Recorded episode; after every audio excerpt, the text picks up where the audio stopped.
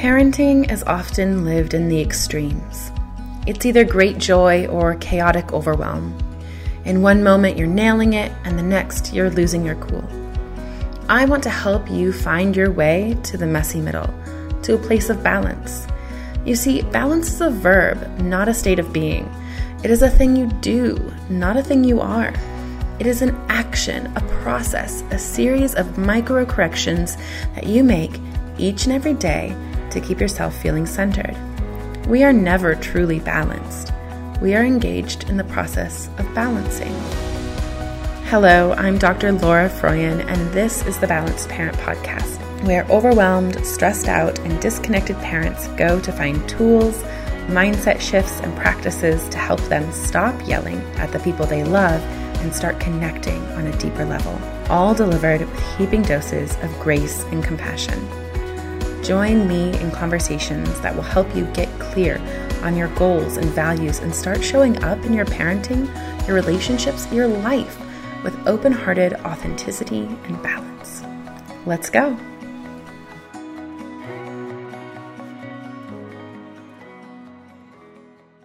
Hello, everybody. On this episode of the Balanced Parent Podcast, I am joined by my colleague, Anna Seewald of the Authentic Parenting Podcast, and by a member of my community, Jen, who is going to help us answer your parenting questions uh, using AI as a tool.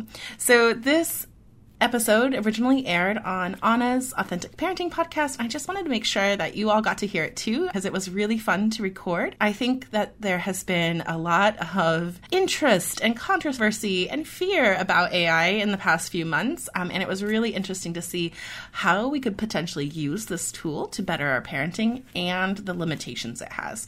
Uh, so, this is a kind of unique take on listener questions, uh, but it was really fun to dig into with one of my longtime colleagues, Anna, and one of my longtime clients and collaborators, Jen. So have a listen. Tell me what you think. I am Anna Seewald, and this is Authentic Parenting, a podcast about growing ourselves while raising our children. I am a psychologist, educator, and parent coach. And on this podcast, I explore how you can connect to your authentic self, practice radical self care, and raise emotionally healthy children. Let's break the generational cycle of trauma for a more peaceful, kind, and compassionate world. Today is a special episode in which we get to answer some of your questions. I have two very lovely and super interesting and brilliant people here with me, and I would let them introduce themselves. Laura? Hi, I'm Dr. Laura Froyen. Anna, thanks for having me back on the podcast. I love being here. I have a podcast of my own called The Balanced Parent, and I am a parenting consultant. I help families figure out what is deeply meaningful for them, what their goals are for their relationships and their, for, for their children, and then help them parent in alignment with those goals. So I teach conscious and collaborative parenting, uh, and my my deepest goal is that all parents understand that they are human beings worthy of compassion, and so are their kids. That's what I do. Happy to be here. And next we have Jen.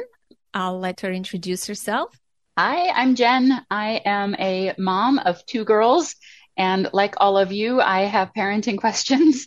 And over the years, I've joined different places to go get answers to those questions and consulting with different experts.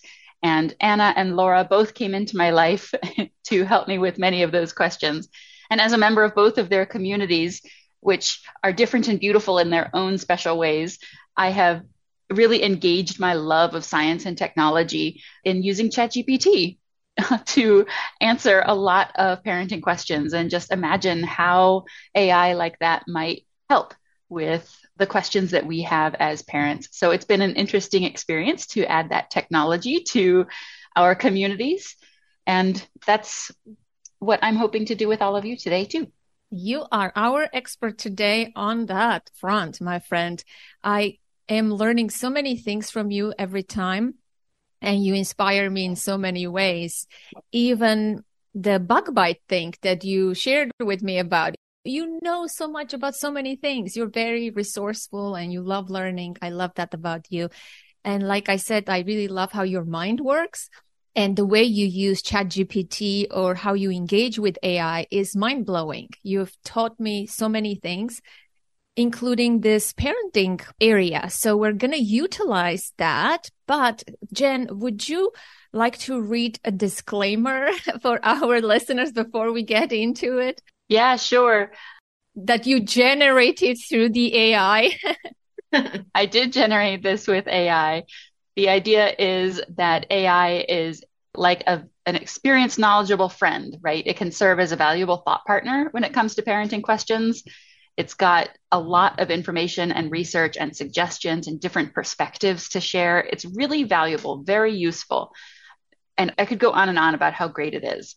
However, it's essential to remember that AI lacks the emotional understanding and the context that human beings possess, that parenting is deeply personal and it varies from one child to another, one family to another.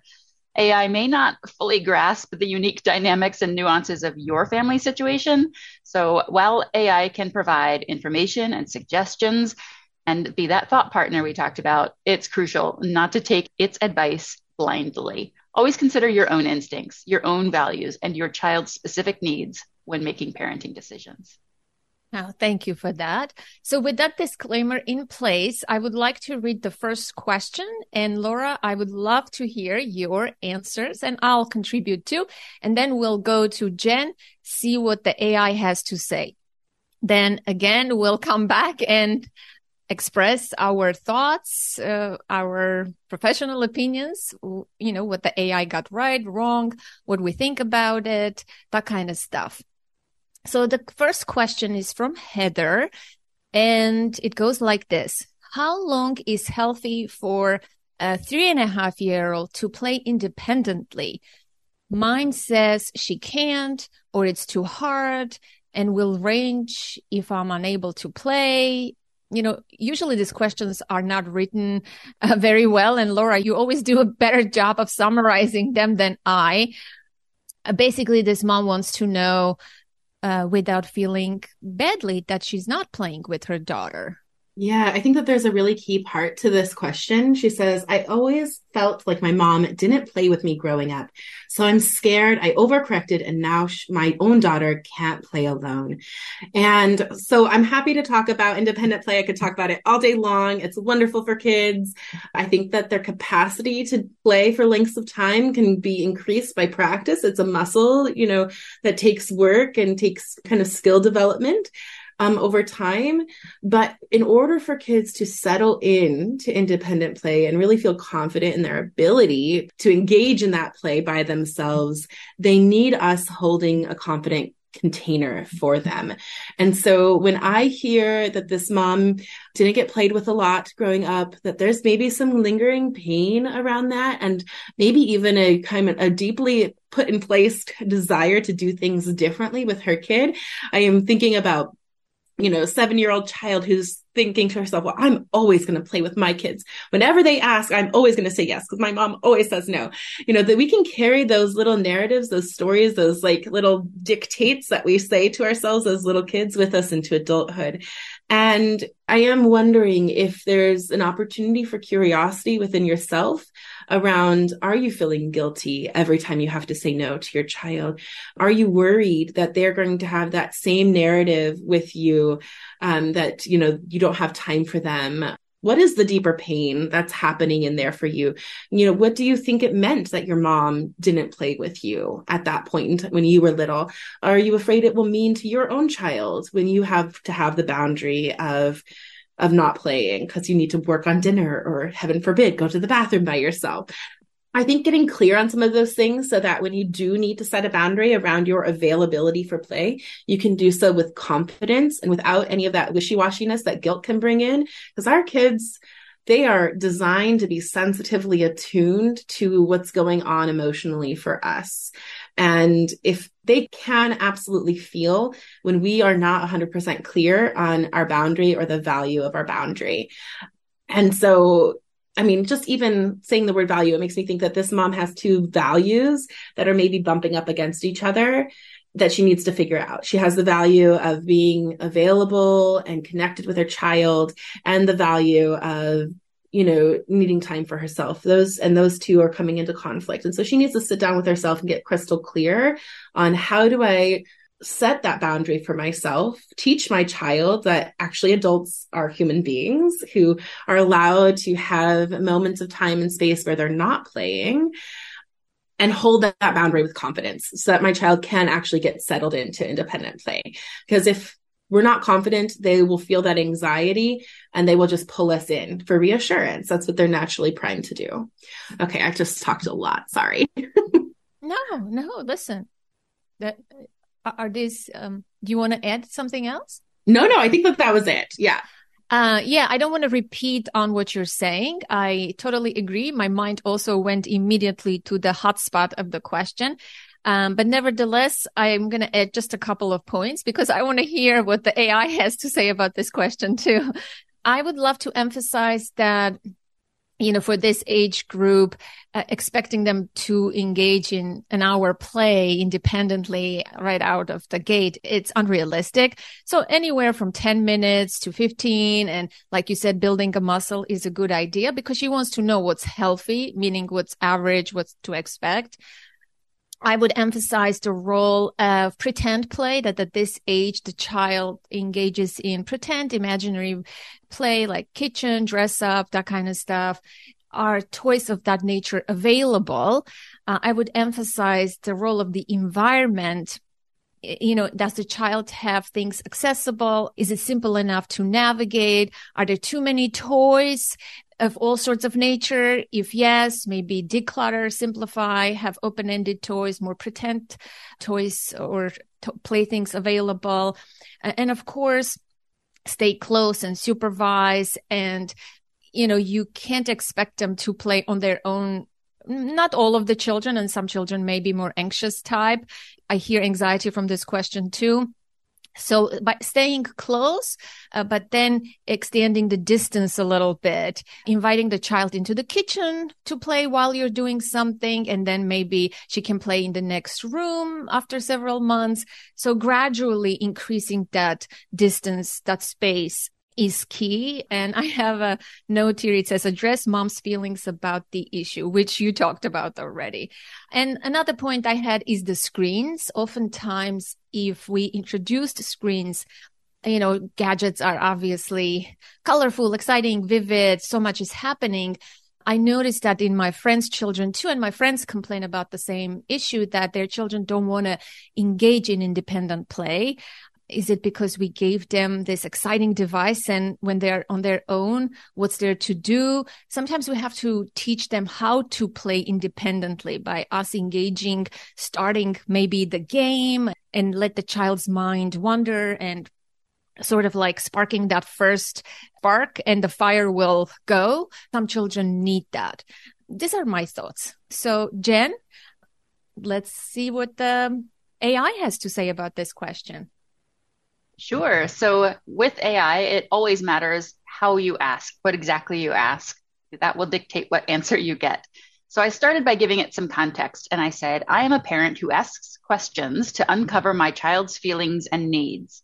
And that's a phrase I actually used a lot in using this tool because it then primes the AI to give me questions to ask and to think about in this example, it didn't start out with questions, but that's okay because I then said, I want to help my three and a half year old play independently for longer periods of time. How could I proceed? And then it gave very practical things that you just went over, Anna. Helping your three and a half year old child play independently can be a gradual process that involves patient and patience, encouragement, and creating the right environment. So a lot of the things that, that you've talked about already, having realistic expectations, choosing age appropriate activities, creating a safe space where everything is okay to play with, modeling independent play, offering choices, having a routine, providing encouragement, limiting screen time, and more. There's a lot more that it has to say, and it's all very aspirational, in my opinion. All of this would be great if I could do all of this. So, reading all of that, it was a little bit overwhelming. So I jumped back to the first thing it said, which was to set realistic expectations. So I asked, what expectations are realistic? Because that's the first thing that the robot said to do. And it pointed out that at this age, children can be expected to engage in independent play for 10 to 20 minutes. In Heather's question, I got the, the gist that that her kid is not able to play independently at all. So even 10 minutes might be a challenge. So we have this gap. I'll touch on that gap in just a minute, but it might be surprising that 10 minutes is a realistic goal to start with at this age. And then it talked about other areas of expectations that these children of this age like imaginative play. They still will need supervision. They may have a preference for interaction, and knowing that preference is important to understand. They are probably going to want frequent check ins and to expect gradual progress, which I noted said even over several months. You may notice that they can play independently for longer periods. So it's not the sort of thing to expect to see progress in a week. That expectation can add a lot of peace to a parent struggling with this. So then I addressed this gap. I said, say I expect my child to play independently for 10 minutes. What questions might I reflect on as I consider how to help my child meet the expectation? And this speaks to my own philosophy about looking into myself, which is what you were doing, Laura, with what are your fears about? What are your concerns? And this is something that AI is really good with, is helping to generate the questions. And I will often ask it to expand on certain questions to help me think through them. But it talks about whether the activity is age appropriate. Is the environment safe? Have I demonstrated independent play?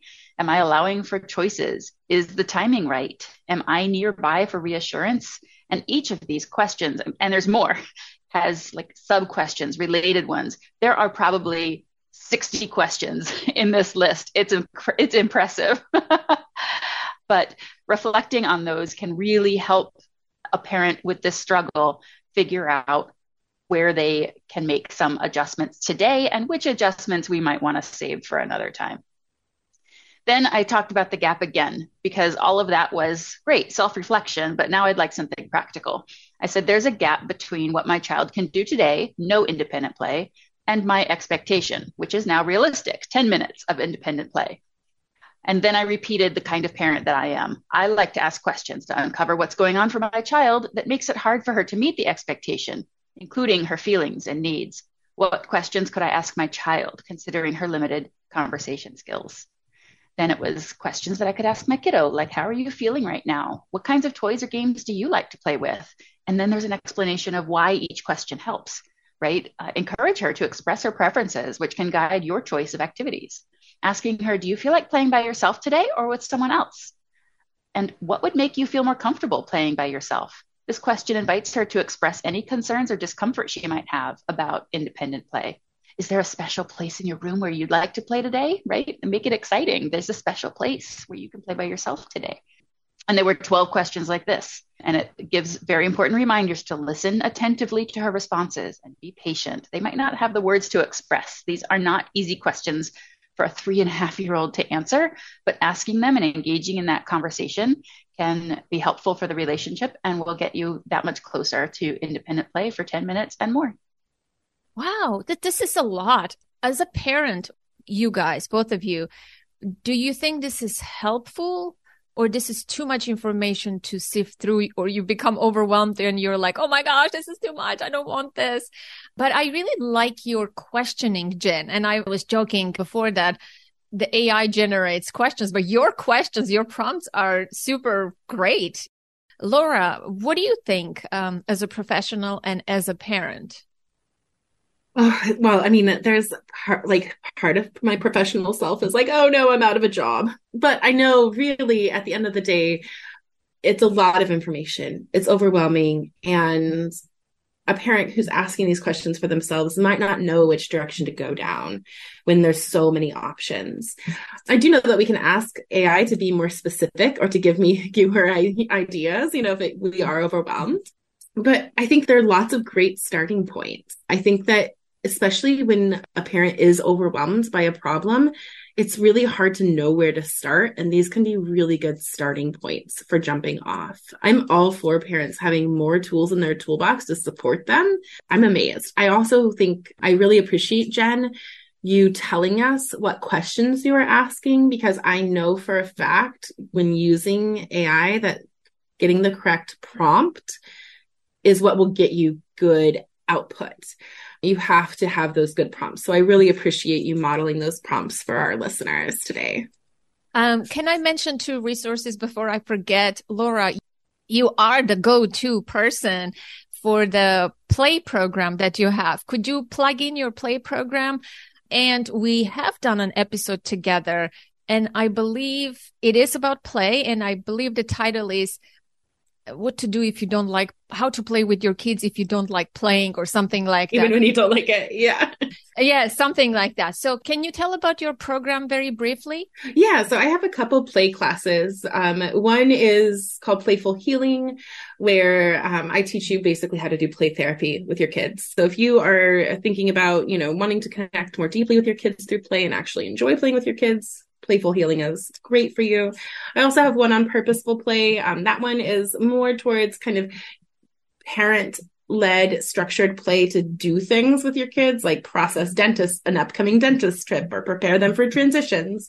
Um, but then I also have tons of episodes of my podcast on play. And most Januaries, I do a 30 days of play project that's free for the community where we kind of hone in on what are the specific things that support independent play. So all of the things that good old chat gpt told us about and that anna told us about um, i break those things down and have kind of one prompt per day where i'm encouraging you to make small incremental shifts so that you can be getting more independent play from your kids uh, thank you and jen i want to ask you what's the difference between using Google for asking parenting questions and using AI? Google is going to give you overwhelming amounts of information that you have to read through and decide if it's going to be relevant for your question.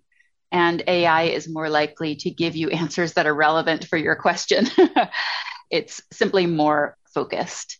And I've heard some people describe ChatGPT as a tool that scours the internet for the answer, but that's not what it does. It does something a lot more nuanced in a technical way that I won't bother explaining about predicting what the next word is and so on. But it does filter out for you all the things that are not related. So, for example, in Google, if we're searching for independent play tips or something, you might get an infographic related to infancy.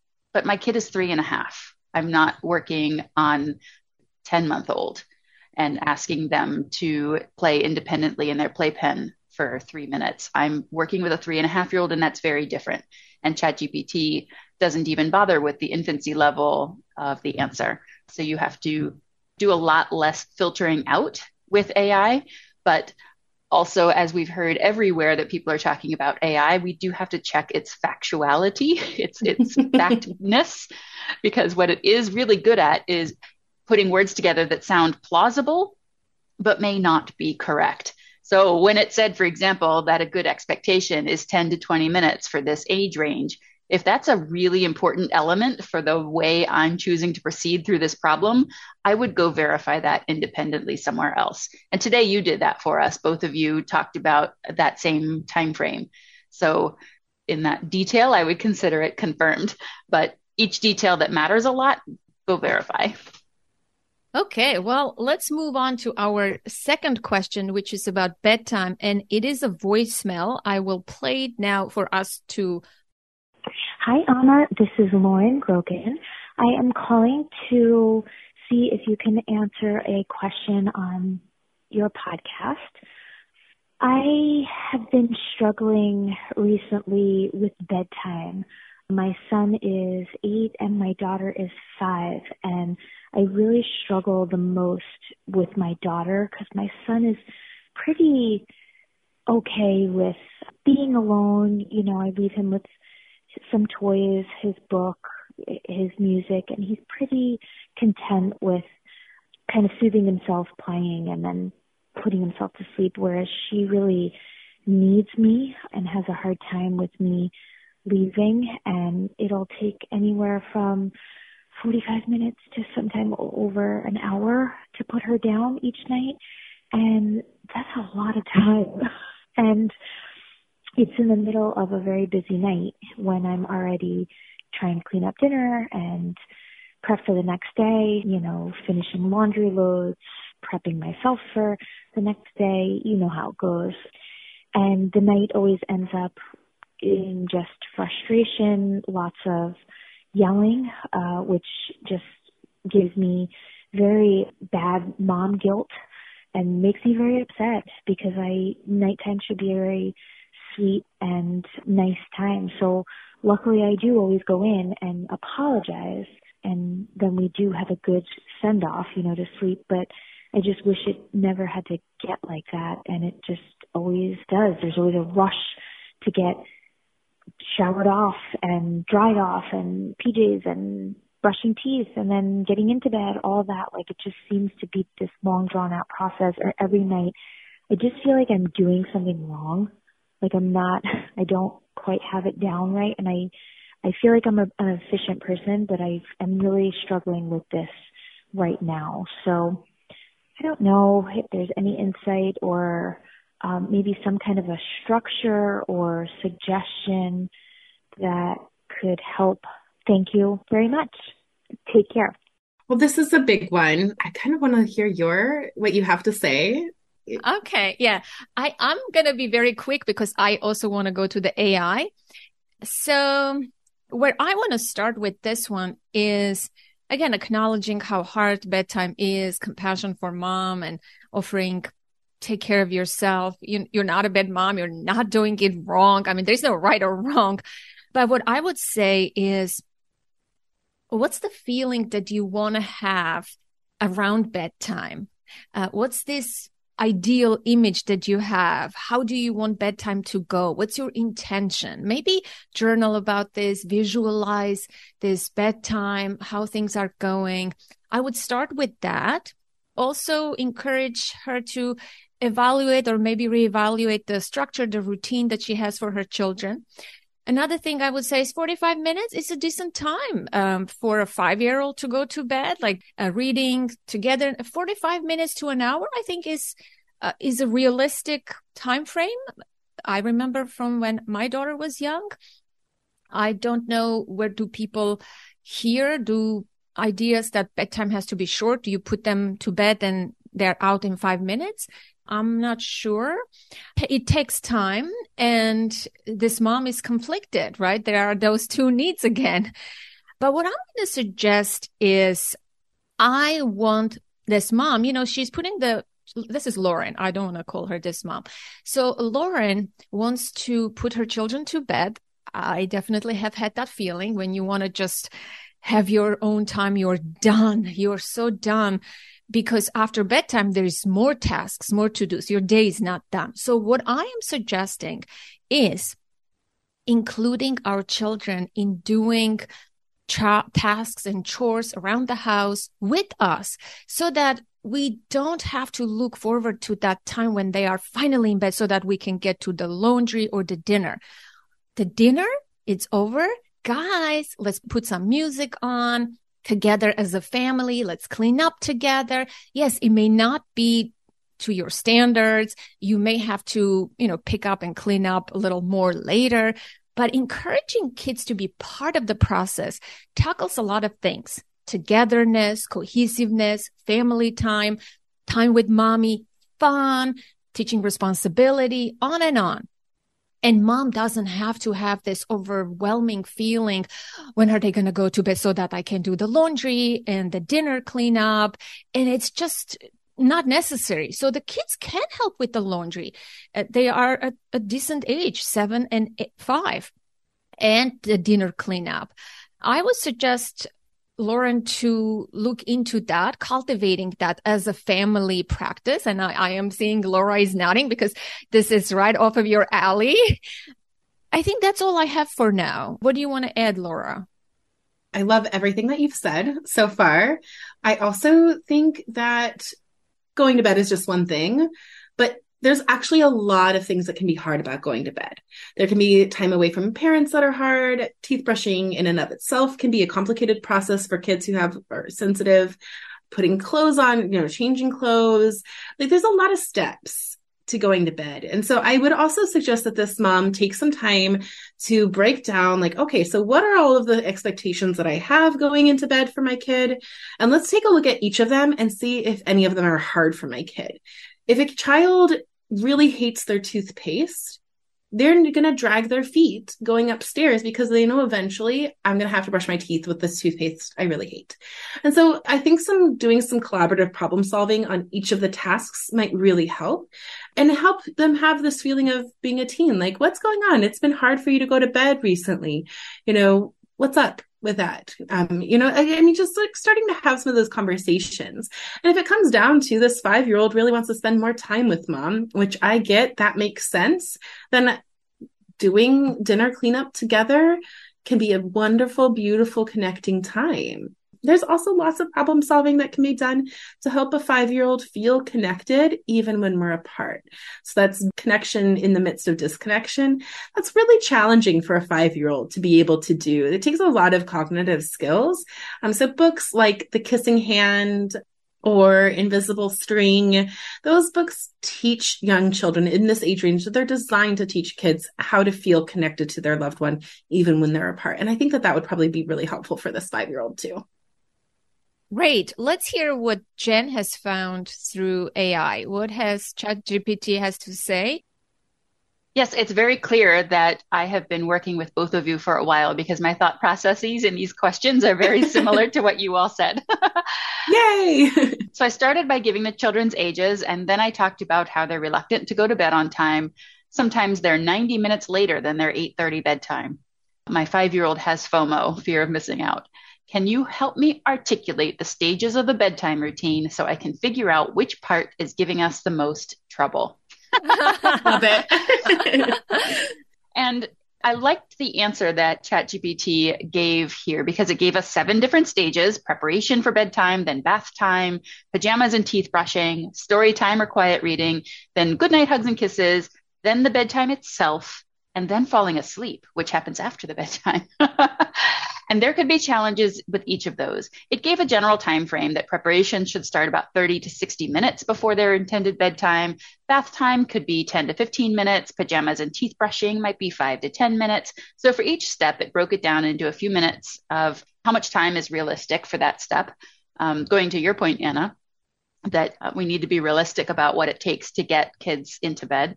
But then for each stage, it talked about what the challenges could be the challenge around bath time might be that some children enjoy it and don't want it to end, and others may resist getting in in the first place. Around bedtime itself, children may resist going to bed because they fear missing out on activities or they feel it's too early. And then challenges are falling asleep. Uh, they may have difficulty, especially if they've napped too late in the day or had too much screen time too close to bedtime. Uh, and so I didn't read the whole thing there. There's a lot there, but uh, then it went straight into problem solving without me having to ask it for anything because the AI then suggested ways to identify the part of the bedtime routine that's causing the most trouble. And step number one was to observe patterns. Maybe keep a bedtime journal for a week or two. Note when your children resist bedtime and what seems to trigger their reluctance. Then communicate, as you said, Laura, talk to your children about their feelings and concerns at bedtime understanding their FOMO or any specific worries can help address those issues. Then more detail around adjusting the timing of bedtime, addressing whatever the specific challenges are, being consistent, keeping screens limited, and creating a relaxing environment, which speaks to the intentions, Anna, that you were mentioning. Can, can I make a quick joke before you go on? It all sounds wonderful. Uh, if only the parent was an AI too. Keep a journal and da, da, da, da, da. It's like Lauren, I know what you're doing wrong. You need to give a bedtime journal. It's very generic, the AI answers. I'm loving it because it's very aligned with our thought process too. and it's more structured and organized. And I think that might be helpful for the listener. And Jen, can I ask permission to share the answers of the AI with the people who submitted their questions? Yeah, sure. These links to each of these conversations is available. Okay, great. Uh, please continue. Oh, I just had a, I wanted to hop in just for a second. So I just asked ChatGPT, a very like a much more general question that isn't such a carefully constructed prompt. So I said, how do I get my child to go to bed on time? And it gave me very a, a, lot of very detailed information, but it's very, very general. And so I just want to put a plug in. If we're using AI, we've got to make sure we're giving it the proper inputs. You know, I mean, it has establish a consistent bedtime routine, create a relaxing environment, limit screen time, set a bedtime, make gradual adjustments, be a role model, avoid caffeine and sugars before bed. You know, I mean, it's just a bunch. It's like it like threw spaghetti at the wall, basically. They're great ideas, good places to start, but I think really being specific on who you are, the type of relationship you have or want with your child, their ages, your goals. It's writing a good prompt for AI is hard. It's a skill it, in and of itself. It is. And Jen taught me because I needed things for the Authentic Parenting podcast. And here's what I learned. I think the more as a parent, if you're using it for parenting purposes, be specific, give more details about your case, and it can learn uh, who you are and hopefully give you more specific uh, tips. But come back and consult with us because yes. we're always available. Yeah, you mentioned earlier, Laura, that it's a good starting point, And I think that's the right frame of mind to go into AI with. It will not solve your parenting problems, but it will give you a few different starting points, perhaps different perspectives that may have escaped your attention to think about. So that's really where I see its strength, not in solving our problems for us. Going back to this bedtime question, Jen, what stood out the most? What is most helpful and is it aligned with what we said, or uh, is there better response perhaps that we overlooked? No, I think it summarized what you all have said already. And it went into more detail about Laura's point about some problem solving too. And again, you can tell that we're friends because these these same thoughts were coming through in the prompt I asked next. And that's another tip for AI is to follow up in the same conversation, ask more questions about it, ask it to explain it in a different way. So I again reminded it that I like to ask questions to uncover what's going on for my child that makes it difficult for them to meet my expectations. These difficulties could include practical aspects, individual preferences, their feelings, and underlying needs, similar to what I said before in the last question. And then for each challenge that I had identified just above, make a table that shows four age appropriate questions I could ask my children. And then for each stage, so the preparation stage, you gave me four different questions I could ask. How would you like to spend the last 30 minutes before bedtime? Is there something you feel you need to do or finish before bed? And starting to get their ideas about what their intentions are for this time, just as you said, Anna, about understanding our own. And then questions for bath time, for pajamas and teeth brushing. And then it stopped at stage five good night hugs and kisses and it gave some questions about that. Do you ever feel like you need some more time with me before falling asleep? Is there something on your mind or any worries you'd like to talk about before bed? But i know that there were seven stages. We still haven't gotten to bedtime itself and we haven't gotten to the falling asleep part and it didn't make a table for those. So i put the word continue which is another ai tip that if it's clear that it hasn't finished its thoughts you can just type the word continue and it will continue its thoughts and that's exactly what it did. It get, then gave me the questions for bedtime and for falling asleep. So, do you ever have trouble falling asleep at night? What's on your mind? Is there something in your room that makes it hard to sleep, like noise or light? And right, addressing once we know where these problems are happening in our child's bedtime routine, uh, which was missing from this question. So, that's, I think, why these questions, these answers are as general as they are. Then, my next two questions addressed the worries that I would feel if I was a mom reading this and trying to address bedtime challenges. I said, I'm worried this approach will create an elaborate bedtime routine that I don't have energy for. And then again, the key question. I love that question. I love your prompt. Yes. How can I manage that worry?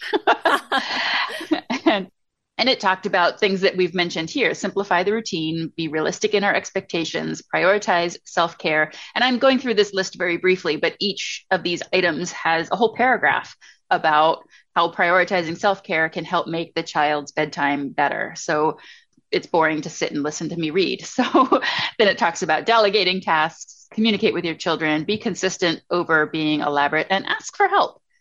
Then the other worry that I would imagine for my own self, and imagine maybe the wrong word, but maybe it's remember for myself, is losing track of the fact that we've made progress. Bedtime is still hard. I've been working on this for a month and it's still hard, right?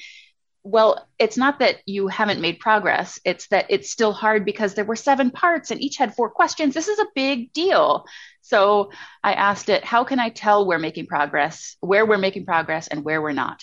It can be discouraging when bedtime continues to be a struggle, yet I may overlook the fact that we've worked through other parts enough to have made them easier. So again, very specific prompt, five ways to stay positive. And I was getting tired of the, these lists that had 12 and 15 things in them. So I just asked for five. And it said to keep a bedtime journal, uh, record the details of each bedtime routine, note what went well, what improvements you've seen, and where challenges persist. This journal can help you objectively track progress over time. My journal, when I was struggling with bedtime with my kids, was a, a, Google Doc that I sometimes opened up. It was not very consistent, but the simple act of being observant helped. So that was its number one tip. Set small goals, communicate with your children, seek support and advice, and practice mindfulness and self compassion which I know we all love so much in this group. So I was really delighted to see that that made ChatGPT's list of top five. yeah, yeah. Interesting. And then it ended with five affirmations all on its own. It just supplied these affirmations. Dr. Becky style. Okay. I am doing my best to create a loving and consistent bedtime routine for my children. And the second one, each day I learn more about my children's needs and preferences and I adapt our routine accordingly. And then three more affirmations, things like that that make it feel better that it's still hard, but we are making progress. I'm doing my best. Each day I'm learning. I'm trying. This is okay. This is very interesting. Yeah, it's awesome. There's a lot. I think it just emphasizes for me the value of working with a parent coach, you know, because if you came to me with this problem, we will get through all of those questions and routines, you know, all of those things, but not in one session. And I think that's the value of working with a professional. You know what I mean?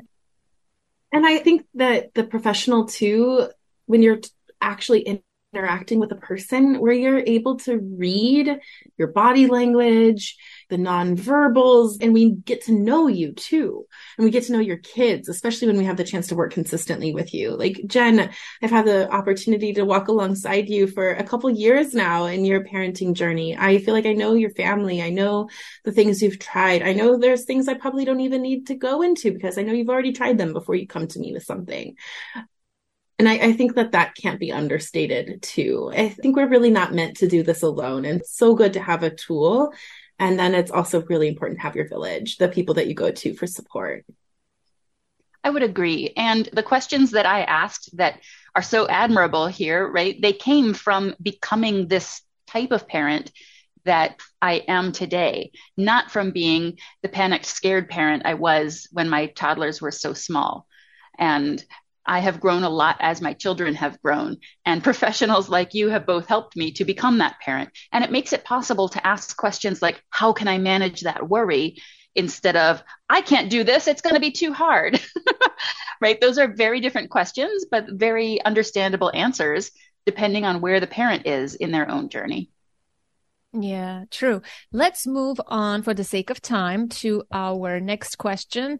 And Laura, are you willing to read the next question? Yeah, absolutely. My seven year old daughter has been diagnosed with two chronic illnesses that she can live with, but will cause her pain and suffering during her life. How do I best support her emotional growth for the long term, considering this difficult news? Just want to send a little bit of compassion and love to this parent. Yeah, I know. And just that part, she will suffer during her life. It just tells me mom's feelings about this. And in my answer, I have a couple of you know bullet points for this mom and the first one is and i uh, clarified i asked this mom have you already told your daughter about her uh, diagnosis and she said yes and i don't know what kind of these illnesses are you know are they limiting this child in her activities, in her day to day life? Are they visible or they just internal things? I don't know. But the first thing I'm going to say is support for mom. Find support for yourself, a support group, supportive people, a support group for those illnesses, perhaps, so that you can learn more and support your daughter. You have to be in a resourced place in order to be helpful for your daughter. Number one, that's what I would emphasize. Uh, number two, I would say be honest with your daughter and answer whatever questions she may have in age appropriate, very honest way about the illnesses. And of course, number three, address her feelings when and if they will rise throughout her childhood and life. But in order to do that effectively, you have to process your own grief and thoughts and feelings around this idea that your daughter has this illness, not one, but two for the rest of her life. She has to suffer. So this is a heavy thing. I think mom needs space to process her own emotions around this in a consistent, supportive way with someone, with a therapist, with a support group, so that she can provide that emotional support for her daughter validate, listen. And, sometimes there's no need to fix the situation, but have space for your daughter to express and complain and vent about the limitations, or maybe she's feeling not good enough or less than, or there's a stigma that I'm not, there's something wrong with me. I am a kid with this limitation and I can't do X, Y, and Z. So we don't know more about the illness. Addressing that part of the child's psyche, I think is important. But in order to support your daughter, again, I can't emphasize enough the support for the mom, education maybe for the mom as well.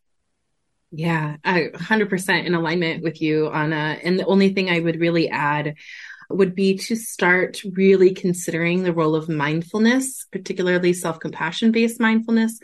There's so much research on how important mindfulness, meditation, and self compassion are for managing chronic conditions, especially chronic pain. They can be hugely helpful. Um, so, and your seven year old is not too young to start learning some of those techniques and making sure she has the support she needs to whether it's seeing you know representation seeing herself in books in the media that she's exposed to helping her learn how to advocate for herself as well but i mean mindfulness and self compassion. There's a great book called Sitting Still Like a Frog, which is um, she's the right age to start introducing some of those activities. Wonderful. You're always uh, full of great ideas. I love it. Jen, let's hear what the AI has to say about this question. Yeah, sure. So the prompt I chose to start with had everything to do with my first reaction.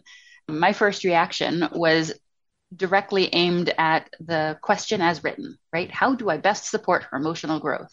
Okay, well, my first reaction was, well, the same as all children, and we'll figure out the rest as she faces challenges, right? But that's not going to do for an answer. But that's the space I was in when I asked the AI this question. What aspects of emotional growth could parents be deliberate about supporting? How does this change when the child is diagnosed with chronic illnesses at an early age? And said for all children, do it like this. And then when diagnosed with a chronic illness, here's how that picture changes somewhat. Some things that might be extra hard, some specific areas that might need some extra attention. So I appreciated the way it framed and organized its answers. So, for example, I'll read the one about empathy and social skills. It said, for all children, encourage empathy by discussing feelings and perspectives. Foster social interactions to help children build healthy relationships and learn to cooperate with others valid. And then when diagnosed with chronic illness, children with chronic illnesses might face isolation or stigma. Parents can support them by helping them navigate social situations, promoting self advocacy, and building a support network of understanding peers. And then each of the areas of emotional uh, development were addressed in this same way. Here's how to do it for all children, and here's how to some special considerations for children with chronic illnesses. So it was very extensive and it gave eight different areas, each framed out in those two elements. And out of curiosity, I typed continue. Are there nine and 10 and 11 and 12 more? and it continued along the same line of thinking, but it went off in a direction I wasn't expecting. It said, here are some additional considerations and strategies for parents when supporting uh, the emotional growth of a child diagnosed with a chronic illness. Then it talked about some of the things we've mentioned here uh, education and understanding. Parents should educate themselves about the specific illness and educate the child about that illness too. And advocacy skills teach your child how to advocate for themselves. Uh, work with your child to create a healthcare plan that outlines what their needs are, their medications and contacts. Emotional respite for parents, taking care of their own emotional well being. And I'm chuckling only because it's exactly where you started celebrating achievements, encouraging hobbies and interests, positive role models. You mentioned, Laura, flexibility and patience, and seeking professional help when needed. And then any one of those areas could be expanded upon if we needed to make it more practical. So it's all, again, very good, but theoretical in general. And I was curious to what I could do to make one of them much more actionable. Okay, encourage them to do this or that. What does that look like? Tell me. so I copied and pasted some of its answers from up above about self esteem and self confidence, where it had said what to do for all children and for children diagnosed with chronic illness. And then I said, please supply two concrete actions I can take for each of these suggestions. And then those concrete actions were fantastic, I thought. It gave some example phrases to say around, for example, encouraging self reflection. Teach your child to reflect on their actions and outcomes ask questions like, What did you learn from this experience? Or what can you do differently next time? And those are things that we aware parents might be helping our kids to do already. And it can be comforting to get advice that you get to ignore because I'm already doing that. um, and then the last piece that I addressed with the AI was about the aspect that I can imagine about feeling left out other kids can do normal activities in quotes eat normal foods and go about life without thinking about their bodies as much. How can i support my kid with that challenge? And then it talked about open and honest communication normalize their experience educate peers and school staff encourage empathy and inclusion create inclusive activities special treats and celebrations again and again just and two bullets under each of those uh, with things that could help a child who necessarily needs to be excluded from some things to not feel like they're missing out on everything that's important and big in a child's life. Can we move to the next question for the sake of time again? Um, Laura, uh, do we want to say something about this or? kind of have just a little quick question for Jen. I kind of feel curious about so Anna and I could never give such comprehensive answers to a question on a podcast. We just couldn't.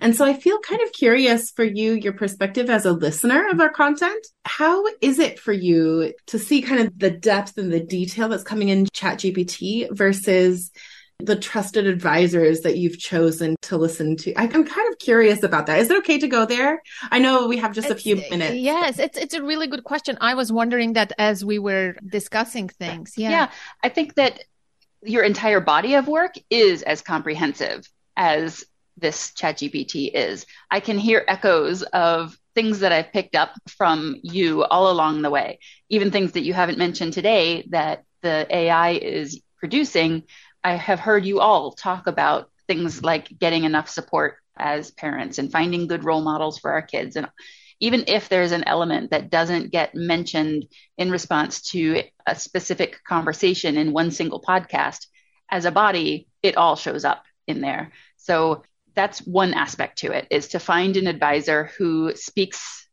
your language, who speaks to the way that you aspire to parent and gives advice that can be all put together in sensible ways. Sometimes they can't.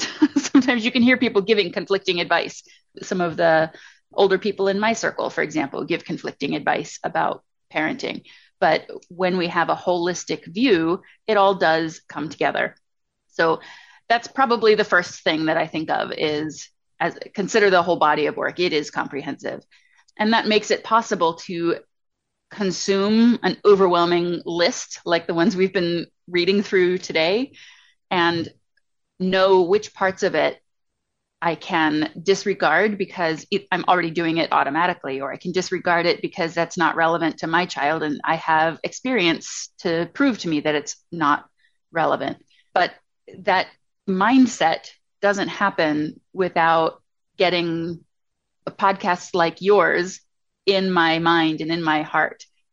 I didn't become this type of parent who even asks these types of questions. How can I manage that worry? Is the one we talked about before. I never would have asked that five years ago. but asking it now becomes more automatic because I've had the guidance of people that I trust over the years. Yeah, it's really interesting to think about that. That maybe it's not so much that you're coming to me and to Anna to learn what to do, but you're coming to us to learn how to think through problems. And so then you're able to take those skills and apply them to the massive list of what to do.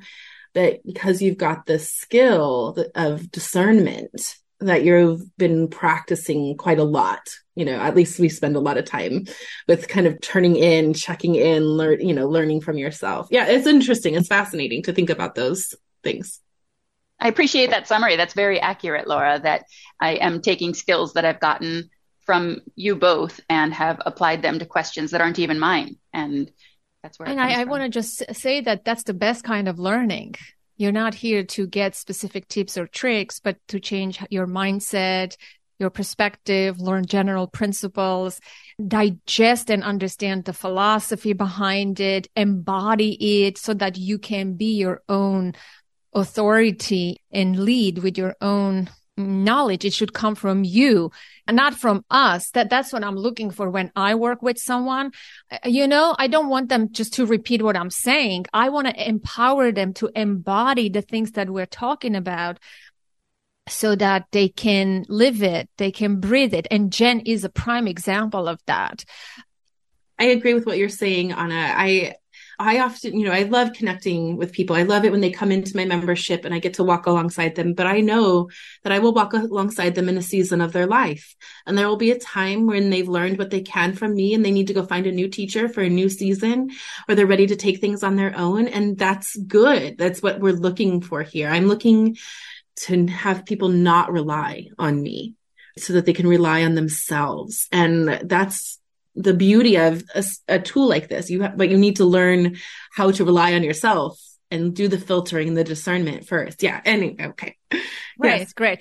Why don't you read our fourth question about the body boundaries with this six year old? Yes. Okay. So how do you help a child who struggles with ex- respecting other people's body boundaries? When my six year old wants us to do something for them or with them, and the answer is no, they have a really hard time understanding that that's a simple boundary and not actually us being mean. They perceive it as someone is being mean to them by not doing what they want. So, what can we do to help support this child in understanding that no means no? And they are even though they're allowed to be sad about it it doesn't mean that they need to keep persisting and pushing. Yeah the first thing that jumped at me when i read this question and further mom clarifies uh, in the facebook group she clarified i asked her a few questions. The first thing was what is driving this behavior? What is this child's need and the first thing that I want to say, I mean, there's so much I can say, but I want to be choosy and just emphasize one point because I want to hear your answers and the ChatGPT answers. Is the sensory processing issues. I am sensing that the child may have sensory processing issues. You know, oftentimes from this proprioceptive system, right? They're bumping into things, touching they don't know where their body is in the environment, the vestibular balance. I am sensing that this is obviously this is not a quote unquote misbehavior and the child knows you know the meaning of no don't touch me but is he able to manage that? Is there a sensory need that is driving this? So i would look at that and maybe consult with an occupational therapist because some children have under sensitivity or oversensitivity right some children avoid sensory stuff. Uh, some children seek it. I would look into this. So I want to be brief for the sake of time. I have several notes about this question, but I'm just going to choose this one to focus on. What are you going to say? Yeah, so I think later in her clarification, she also says that she hasn't ever complained that a certain number of people are mean. Like people who who in this child's life have very clear boundaries like her partner, herself, or her mother-in-law. So she this it's clear that this child when he receive a very clear boundary it's much easier for them to live within that. And so, on the one hand, it might be really helpful to offer the siblings some support for setting those clear boundaries and releasing any emotional attachment to the reaction of the child. Younger, especially, so this kiddo has a four year old sibling, and younger siblings can feel really beholden to their older siblings. They want to please them, they want them to like them, they want them to play with them. And so helping a four year old feel empowered in their boundaries around the type of play they're willing to do is so important. So that's one piece that's not even related to the six year old. I agree with you that there might be some other things going on for the six year old. And the other thing that's challenging for a six year old is just developmentally, their ability to do perspective taking is still really underdeveloped. That's something that we would coming online more closer to seven, eight, nines. And so for a six year old, being able to under, they're still just very self centered, not in a bad way, but in just developmentally, that's how it is. So helping them, like slowing down and helping them understand that I understand you might really want a hug, but it, look at her body. Her body is turned away. She's saying no to a hug. That would not feel good to her and her body right now. I know you want one, but she does not. And it's her body and she gets to choose. You know, so having some really clear conversations where you're helping your six year old understand the other person's perspective, because that is not coming naturally to the six year old yet. So that, I think that that was great, my great. biggest thing. Yeah. Jen, let's go to you. What do you have to say? So I supplied the AI with some context. Here's what's going on in the family. And then my question was, what is most likely the nature of their struggle with other people's boundaries? And it talked about everything you all have already, that it's typically part of their normal development as they're still learning social skills and empathy. And it went through five different things, uh, very similar to, to our conversation so far having a limited understanding of empathy, being egocentric, lacking social skills, emotional regulation isn't fully online and the developmental stage is quite appropriate for them to be struggling the way that they are. So a lot of don't worry. and then it talked about to help your child navigate these challenges and develop better social skills, you can. And then it gave some very general advice.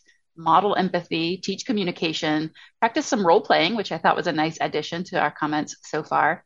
Set boundaries in a kind way, be patient and consistent, and encourage positive social interactions. And again, there's more to each of those from the AI, but it was a good starting point again. But then I picked up on a undercurrent in this message where the parent seemed a little surprised that the four year old can do just fine with this, but the six year old is having trouble. What's the deal with that? My six year old should be able to. It wasn't what was said, but it's what I perceived underneath. So I asked the AI, this prompt took a little bit of massaging to figure out the right words to get my thoughts across. But what I finally figured out was to ask what might explain why a four year old is able to understand that no is a perfectly acceptable answer, while a six year old has difficulty with no. And the answer was very well organized. And the sum of it all was it's not that your six year old can't do something that your four year old is able to do. It's more like this four year old is not able to do what the six year old is doing. And that six year old has skills and abilities to push back, test their independence, question things that the four year old isn't questioning yet. So it was a really fantastic nuance that it was able to pick up on. Yeah, what a great reframe and nuance. I love that. So overall, what's our takeaway? What's our conclusion? I want to hear a couple of words from both of you before we say goodbye. I am really thankful for both of you for being present. It's great seeing you. I value both of you. What's our main takeaway today? Um, well, first of all, this was really fun. I really enjoyed getting to engage in this. So Jen's in my membership. She brings AI into our membership from time to time, and it's always really fun, but it was really nice to have this done in a really structured way. Um, Jen, I really appreciate you bringing that in with us. Um, Anna, I really appreciate you asking me in here again. I love doing these episodes with you. I think the big takeaway for me is that AI is a really great starting point we all need someone to come alongside us and help us figure out okay what's the next right step for me? Those are my thoughts. But this was fun. Yeah thank you. I also feel honored that you were interested in what i could do with ai because i do enjoy using it for so many things and i use it in my own personal life for these types of parenting questions all the time and that's why i bring my passion into the membership spaces and share it with all of you. So it was wonderful to see that you enjoyed and appreciated. And I hope I was able to help these parents who submitted these questions, but all the parents listening who want to be able to have a place where they can, without judgment, ask some questions that might be on their mind and then follow up with even more questions as they consult with someone professional or if they don't have the bandwidth or the money to consult with somebody professional it's good to know that ai is here as long as we're using it with all the caveats we mentioned at the top to understand the nuance of our own family dynamics that the robots could never understand Okay, robots. I like how you say that. Well, I want to thank you again from the bottom of my heart for being a loyal member of the Authentic Parenting community, being a part of our support calls. I'll see you on the next call, which is pretty soon. Take care and thank you everyone for listening. Okay, so thanks for listening today. Um, remember to subscribe to the podcast. And if it was helpful, leave me a review. That really helps others find the podcast and join us in this really important work of um, creating a parenthood that we don't have to escape from and creating a childhood for our kids that they don't have to recover from. And if you're listening, grab a screenshot and tag me on Instagram so that I can give you a shout out. Um, and definitely go follow me on Instagram. I'm at Laura Froyen, PhD. Um, that's where you can get a behind the scenes look at what balanced conscious parenting looks like in action with my family. And plus, I share a lot of other really great resources there too. All right, that's it for me today. I hope that you keep taking really good care of your kids and your family and each other, and most importantly, of yourself. And just remember balance is a verb, and you're already doing it. You've got this.